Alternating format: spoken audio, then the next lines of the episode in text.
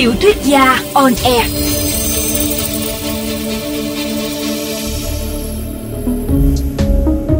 Xin chào các bạn thính giả của VOV Giao thông. Chúng ta lại gặp nhau trong chương trình Tiểu thuyết gia on air. Tôi là Đặng Thiều Quang, tác giả truyện Săn cá thần.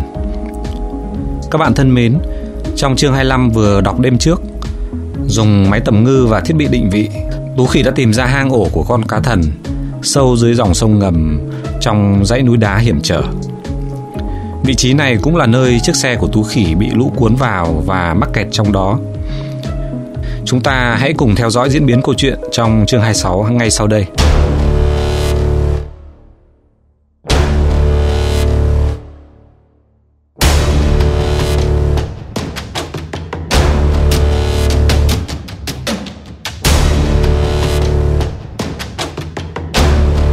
Chương 26 vào hang cá thần.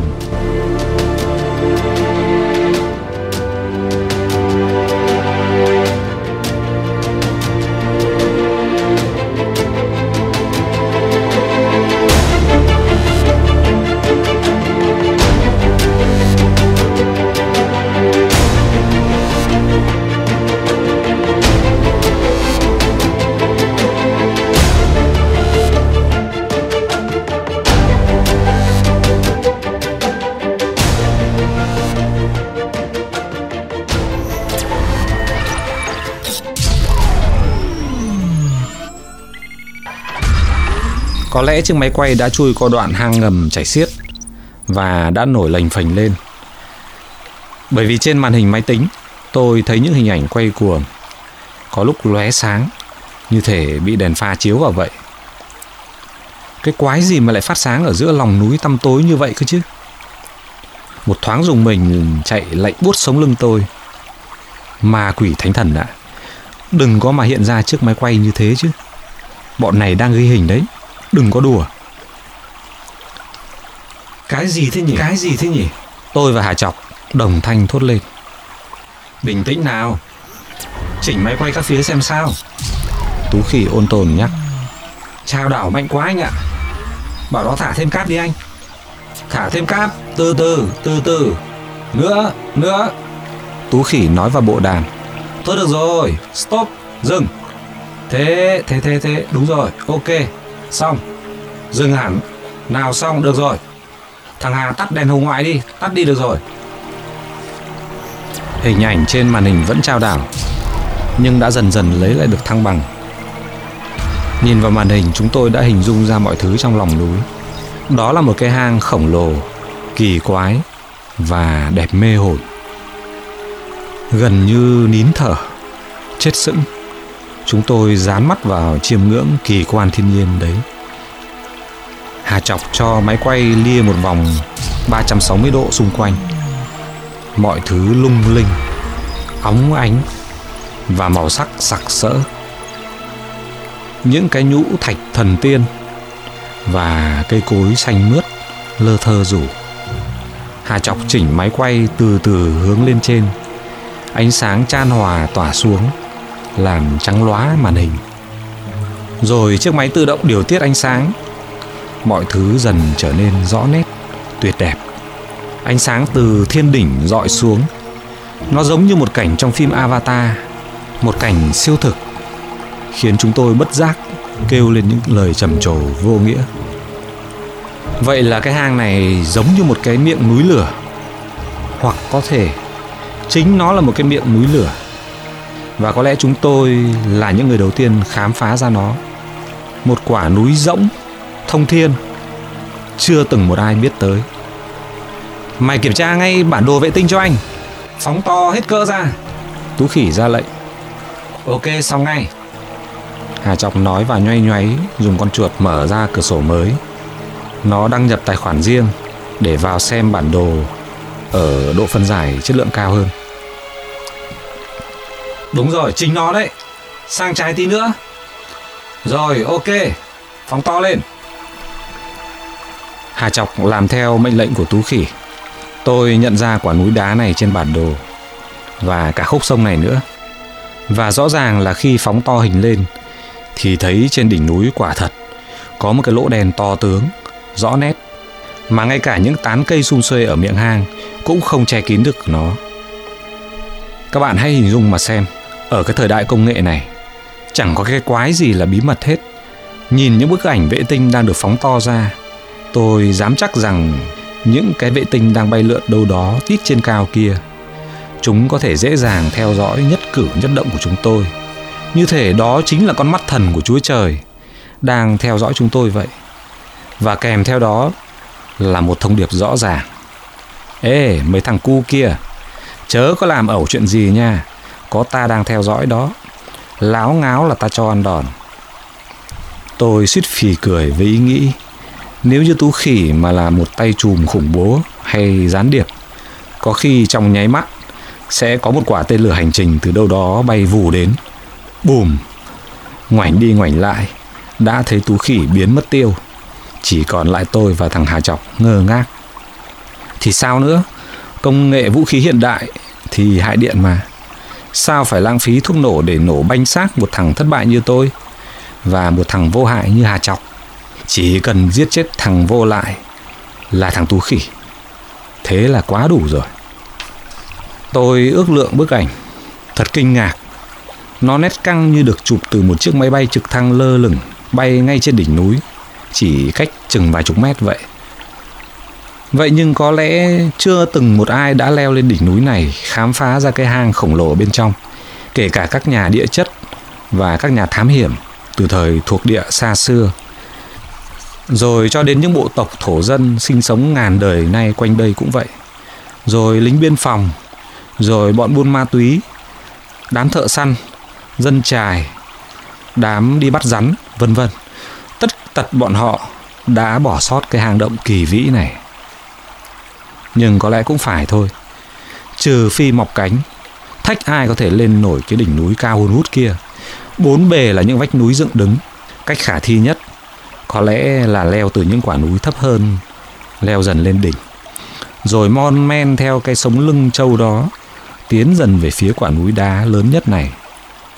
Chỉ nghĩ đến việc đó thôi cũng đã thấy oải rồi. Thế nào? Tú khỉ quay sang hỏi tôi thế nào là thế nào? Tôi hỏi lại. Tính sao? Thế tính cái gì? Chẳng nói chẳng rằng Tất cả chúng tôi cùng ngước lên nhìn cái đỉnh núi cao chót vót trên đầu. Đừng có nói là mày đang nghĩ đến cái chuyện điên rồ bất khả thi đấy chứ. Tôi nói luôn. Ha ha, vậy là mày cũng đang nghĩ đến chuyện đấy đúng không? Thôi, cho tao xin hai chữ bình yên đi Tôi chắp hai tay lại, lạy nó. Rồi đế thêm, bố khỉ. Ừ, bố là khỉ là tề thiên đại thánh đấy. Hoa quả sơn này là của bố. Quả này con cá thần sẽ chết với bố. Tu khỉ tuyên bố. Anh định chui xuống cái hang từ trên đỉnh đấy à? Hà chọc quay sang hỏi tú khỉ vẻ ngờ vực. Rõ ràng nó cũng đang hoang mang cao độ. Phải, tao sẽ anh điên à? Ừ thì điên.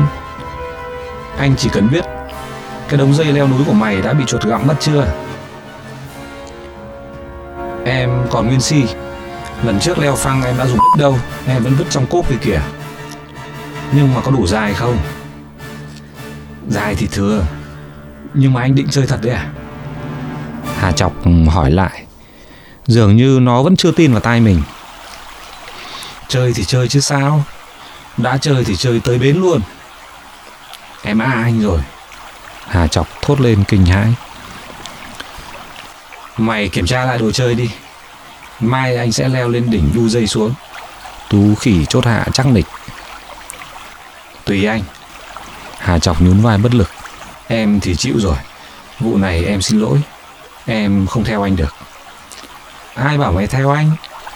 Tú khỉ cau mặt. Mày cứ ở đây phụ trách máy móc, Thông tin cho anh. Còn anh sẽ gọi hai thằng cu xít đời ca Cùng lên đỉnh với anh. Chúng nó mới đủ sức để leo trèo. Hai thằng ấy biết quái gì mà leo núi? Mày quên là chúng nó ở trong phi đội gà bay à? Leo trèo, mày phải gọi chúng nó là cụ. Bọn gà bay, sao lại biết leo núi? Hà chọc thắc mắc. Chúng nó chỉ nhảy dù từ máy bay xuống thôi chứ. Mày update lại máy chủ đi em ơi. Lạc hậu quá rồi. Chúng nó chả nhảy dù từ đỉnh núi, Từ chán chê, Suốt từ năm kia năm kia đến giờ rồi. Sao em chả thấy ai nói gì cả? Mày ngu lắm. Nhảy chui mà lại khơi khơi đi khoe à? Tú khỉ vừa nói, Vừa dí sát mặt vào cái màn hình, Xăm soi cái gì đó. Sao lại nhảy chui? Thằng Hà Chọc vẫn thắc mắc. Thì bị cấm, Mày hiểu chứ, cu? Có lần chúng nó bị quần chúng phát hiện ra, Báo bọn dân quân tự vệ, Rồi cả công an bộ đội, Vác súng, Đuổi chạy te tua. May mà chúng nó bay qua sông thoát hiểm. Nhảy dù tự do, mày tưởng là đơn giản à? Phải xin phép thủ tục, Lằng nhằng bỏ mẹ. Có phải chim cò đâu Mà cứ thích bay lượn là cứ thế phành phạch mà vỗ cánh bay lên? Nhân dân mà nhìn thấy á, Nó lại trả đi báo công an Là có vật thể bay lạ, Biệt kích gián điệp xâm nhập các thứ, Báo động cả tỉnh. Vớ vẩn khéo còn ăn đạn cao xạ Với cả tên lửa ấy chứ, đùa. Em tưởng chúng nó trong đội nhảy dù thể thao. Hà Chọc vẫn thắc mắc. Thì rõ thế. Nhưng mấy con nghiện này vật quá, Lúc nào cũng thích bay nhảy. Mà cái đội kia thì cả năm mới được nhảy có đôi lần, Lại có tốn kém nữa. Chúng nó vật quá nên là đi mua dù lậu, Dù cũ sách tay. Tự lọ mọ tìm điểm cao để nhảy. Bọn đấy lắm trò gớm. Hà Chọc hết thắc mắc. Thôi, Tập trung vào chuyên môn đi. Tú khỉ hất hàm chỉ vào màn hình. Mày zoom cho anh, xem cái quỷ quái gì chỗ kia thế. Chiếc máy quay từ từ phóng to hình. Và một lần nữa, Tất cả chúng tôi suýt ngã ngửa ra vì kinh ngạc. Đó chính là chiếc xe ô tô. Đúng hơn, Đó là cái đống sắt dỉ Vốn đã từng là chiếc xe đời mới của Tú Khỉ. Bốn bánh chiếc xe chổng lên trên, chỉ còn trơ lại la răng mặc dù ánh sáng lờ mờ, nhưng tôi vẫn nhìn rõ hình thù của chiếc xe ánh bạc, tàn tạ, đầy rác rưởi phủ kín. Có thế chứ? Tú khỉ đắc thắng kêu lên. Các em mở to mắt ra mà nhìn kìa. Anh đã bảo rồi, nhá, lưới trời lồng lộng, chạy đâu cho thoát khỏi tay anh chứ. Quả này anh dắt cả trâu lẫn nghé về cho coi. Không được đâu anh ơi. Dắt làm sao được. Một gã cứu hộ bỗng cất lời. Chúng mày nghĩ cách đi. Bao nhiêu tiền anh cũng trả. Có mà cách rời Hai gã cứu hộ lắc đầu nhìn nhau cười. Chắc chúng nó cũng đang nghĩ rằng Tú khỉ chính là một gã dở hơi, ngông cuồng, Hậm hĩnh và trên tiền. Mải dán mắt vào màn hình, tôi bỗng quên bẵng hai gã cứu hộ. Nhưng thấy bọn tôi hò hét ghê quá, chúng nó đã bỏ xe chạy lại, xuống quanh chúng tôi từ lúc nào. Trên tay vẫn lăm lăm bộ đàm. Thôi được rồi, từ từ rồi tính. Tú khỉ khoan tay. Chúng mày về vị trí thả thêm cáp, cho tới sát cái xe đi đã, để xem thế nào đã. Cáp có còn đủ không? Cáp thì thoải mái anh ạ.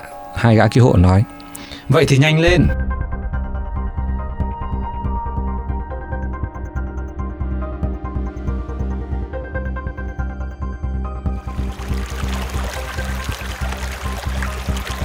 Hai gã miễn cưỡng đeo găng tay Rồi quay lại kiểm tra cáp và tời máy Chiếc tàu ngầm mini lại từ từ trôi sâu thêm vào lòng hang Ở trong đó có vẻ như khá tĩnh lặng và dòng chảy ở đó cũng hiền hòa hơn.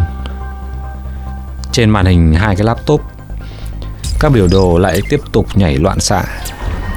Những hình ảnh trao đảo nhưng vẫn khá rõ nét và đẹp như tiên cảnh. Hà Chọc liên tục đảo mắt thần của camera, thu lại tất cả hình ảnh bốn phía cái hang động và cả dưới nước nữa. Ánh sáng khúc xạ long lanh, lấp lánh và nước trong vắt phản chiếu cả đáy cát.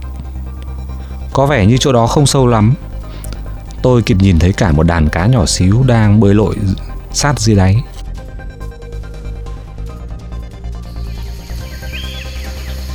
Lúc đó tầm khoảng 4 giờ chiều vào khoảng đó. Tôi hoàn toàn bị choáng ngợp bởi những điều vừa chứng kiến. Quên bẵng đi thời gian. Chỉ biết rằng ánh nắng vẫn rực rỡ trên bầu trời. Ánh sáng lọt xuống từ thiên đỉnh, Rồi khuếch tán trong cái hang, Long lanh như pha lê. Lại được khuếch đại bởi bộ cảm quang tự động của máy quay, Nên mọi thứ cứ như trong một giấc mơ nơi thiên đàng và trốn thủy cung vậy. Dường như tất cả chúng tôi đều nín thở, chờ đợi một điều gì đó, không rõ là điều gì, nhưng có lẽ là điều hoang đường nhất mà một đời người có thể chứng kiến. Ngay lúc đó, chiếc máy tầm ngư bỗng rít lên. À, con cá, anh ơi, con cá anh ơi. Hà Chọc hét lên lạc cả giọng. Cá đâu? Bình tĩnh, bình tĩnh quay nói đi xem nào.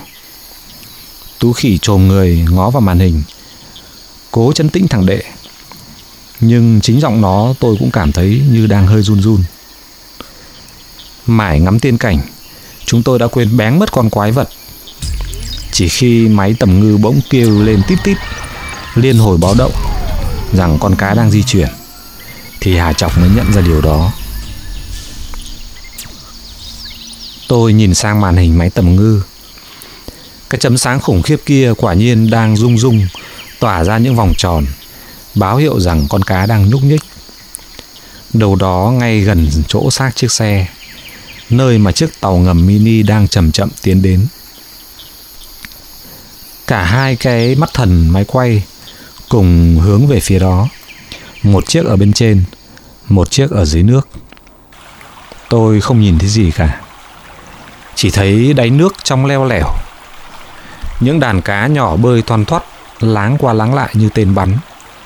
Những ánh bạc từ bụng chúng trắng lóa Thậm chí Có lúc chúng suýt đâm sầm cả vào máy quay.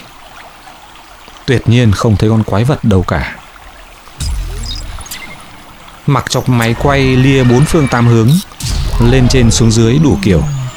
Vẫn không thấy bóng chim tắm quái của chúng tôi đâu hay nó là đúng là một con ma thật? Chiếc tàu ngầm đã tiến sát đến gần xác chiếc xe và tôi dùng mình nhận ra chỗ đó là một bờ cát nhỏ, thoai thoải, trắng xóa, giống như một bãi biển thu nhỏ trong một quảng cáo. Đẹp mê hồn.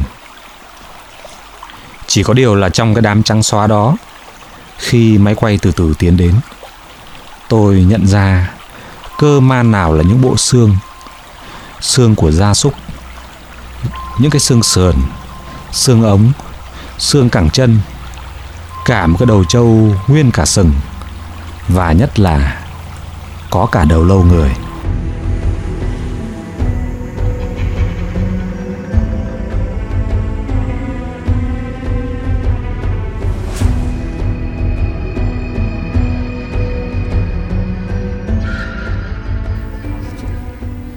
Tôi cảm thấy giống như con ốc vít ở đầu gối tôi đang bị long ra.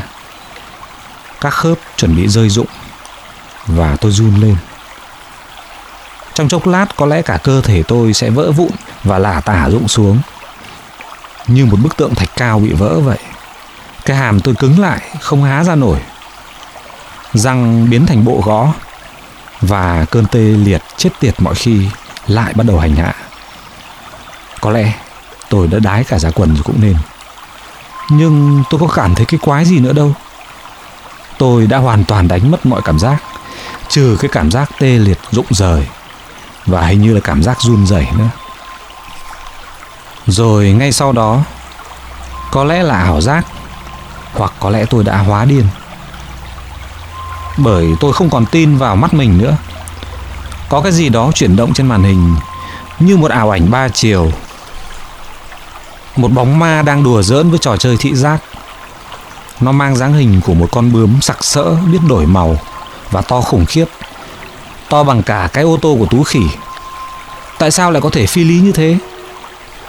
Tôi không biết. Nhưng rõ ràng, nó đã đậu ở đó từ lúc nào.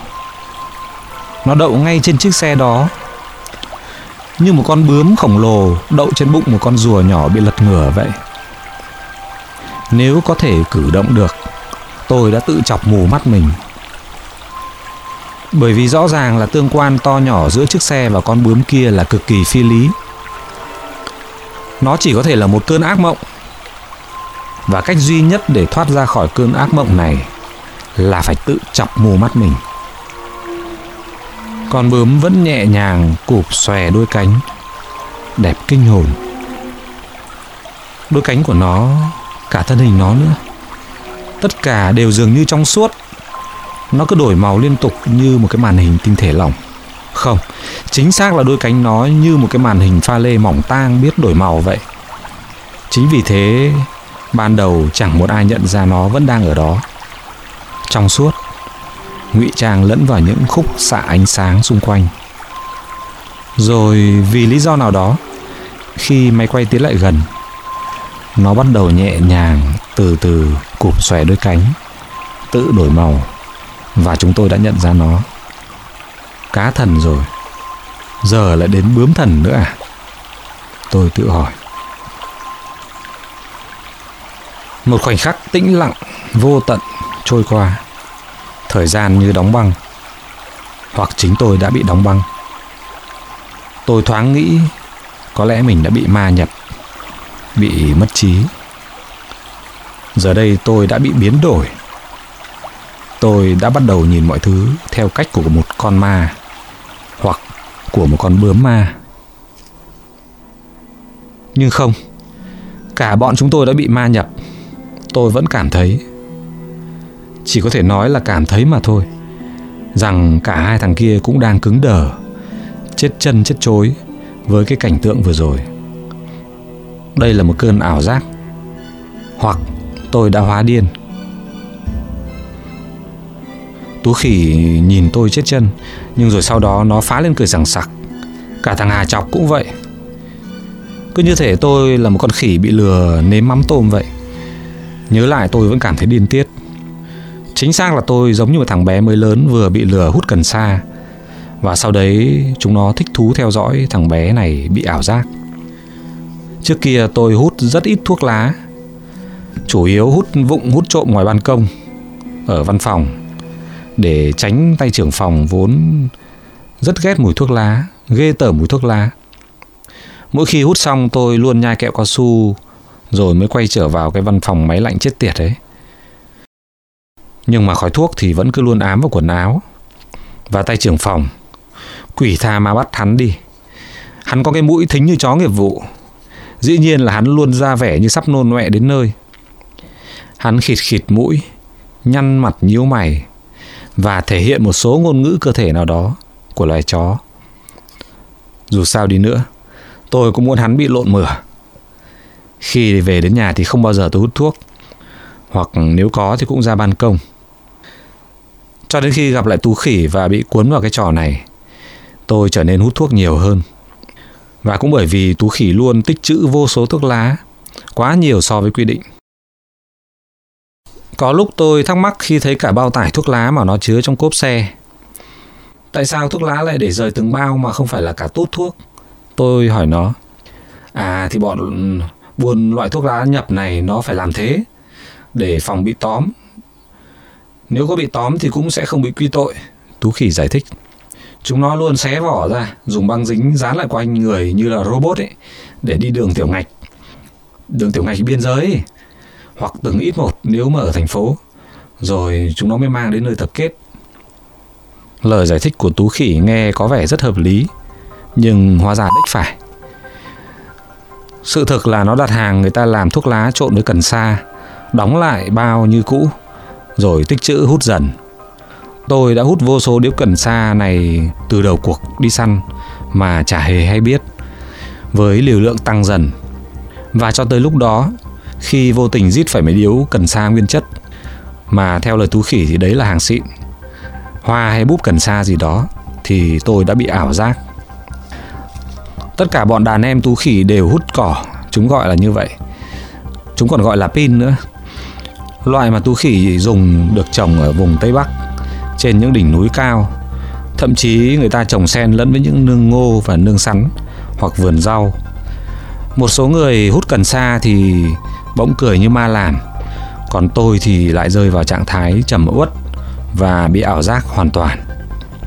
Cánh tay tôi như thể bị ai đó túm lấy kéo xuống, khiến tôi cứ ngoái lại nhìn về phía sau. Không, chẳng có ai cả. Thế rồi đến chân, cứ như thể ma quỷ đang túm chân tôi lôi xuống mổ vậy. Trong khi đó thì tai tôi lại nghe rõ đến từng giọt nước rơi tong tỏng tít sâu trong cái hang động cách xa đến vài chục mét kia. Còn mắt tôi nó nhìn rõ ngay cả một con kiến đang tha mồi ở trên vách đá sừng sững kia. Chắc phải xa đến 40 mét trong ánh trạng vạng chiều hôm. Không, có thể lúc đó không phải trạng vạng nữa mà là giữa trưa cũng nên. Do tác dụng của á phiện và những ảo giác, bộ dạng tôi lúc đó giống như một kẻ vừa gặp ma và trở thành trò cười cho Tú Khỉ. Mẹ kiếp cái thằng chết dậm. Một cơn buồn ngủ kéo đến và tôi đờ đẫn chìm vào trong cơn mê đầy màu sắc với những liên tưởng đứt đoạn, đa sắc màu, cực kỳ trừu tượng và hoàn toàn phi logic. Nhưng một khi mà bạn đã chìm vào nó rồi thì tin tôi đi, mọi thứ đều cực kỳ hợp lý và êm ái, vô cùng dễ chịu. Đó mới chỉ là chất á phiện kích thích nhẹ thôi đấy. Tôi tỉnh dậy với một cơn đói khủng khiếp. Lúc đó trời đã tối. Có cảm giác như tôi muốn nuốt chửng một con voi vậy. Tú khỉ chìa ra bát mì tôm, hiệu hai tôm. Và trong đấy cũng có đủ hai gói mì luôn. Gọi là suất đúp. Nó nấu với một loại rau gì đó và rất rất rất rất nhiều thứ gì đó giống như xúc xích. Tôi húp hết cả cặn cái chậu ấy và ngất ngư muốn sơi tái vài bát như thế nữa. Nhưng chúng nó chẳng chịu nấu thêm cho tôi. Chúng nó ở đây nghĩa là gồm có Tú Khỉ, Hà Chọc, hai thằng cứu hộ, hai thằng Sister ca và ơ kia, cả toàn bộ đạo quân ô hợp kia nữa. Tôi không hiểu chúng đến đây từ lúc nào. Chúng đã hạ trại đóng quân ngay bên bờ sông Thiêng, sát cái hang ngầm. Thằng Toàn Gạch đứng sừng sững ở bên đống lửa trại. Cơn ảo giác của tôi có vẻ chưa kết thúc. Trời thì lạnh kinh người Da thịt tôi trở nên mẫn cảm lạ lùng. Mọi giác quan dường như đều hoạt động 200% công suất. Tôi vẫn chưa hiểu gì cả. Bởi chả có ai nói cho tôi biết tôi đang bị điên. Bị ảo giác hay là làm sao? Chúng nó chỉ nhìn nhau tủm tỉm cười, cười một cách khoái trá. Còn tôi thì là con khỉ, làm trò cho chúng nó. Nhưng mà dù vậy, tôi vẫn nhận ra Dường như em đang đứng đó. Em Vân. Đẹp hơn bao giờ hết. Trong ánh lửa trại bập bùng Và nhìn tôi âu yếm, Lo lắng. Tôi dụi mắt. Cố xua đi ảo ảnh đó. Tôi cố gắng mỉm cười với em. Thoát từ trầm uất, tôi trở nên vui vẻ, Hạnh phúc chưa từng thấy. Tôi bỗng cười đến phát khóc Và nói gì đó. Cố gắng nói gì đó với em nhưng tác dụng hình như ngược lại. Ánh mắt em bỗng trở nên xa lạ, lạnh lùng. Thế là tôi khóc. Tôi cứ khóc mà không thể kìm lại được. Em quay mặt bỏ đi, cùng với một ông già. Tất nhiên rồi, đó là ông Văn. Cha con họ lắc đầu bỏ đi. Hình như tôi đang mơ. Say thuốc à? Ai đó hỏi. Nó say rượu ấy mà. Tôi vẫn biết đó là Tú Khỉ nói. Trong lúc tôi phê cần xa Toàn bộ đám kia đã kéo về đến đây và hạ trại. Bọn chúng vượt qua sự ngăn cản lấy lệ của cánh biên phòng. Bọn chúng đã kịp răng lưới chảo, Ngang qua cửa hang Để ngăn con quái vật chui ra. Toàn bộ vấn đề bây giờ Là làm sao để chui vào hang bắt quái. Tôi chỉ nắm được tình hình vào sáng hôm sau. Tức là sau khi đã cười khóc đến hết hơi Và thắt cả bụng lại đêm trước, rồi sau đó hình như tôi đã lăn ra ngủ. Nhưng quang cảnh diễn ra vào sáng hôm đó, có lẽ còn hơn cả ảo giác.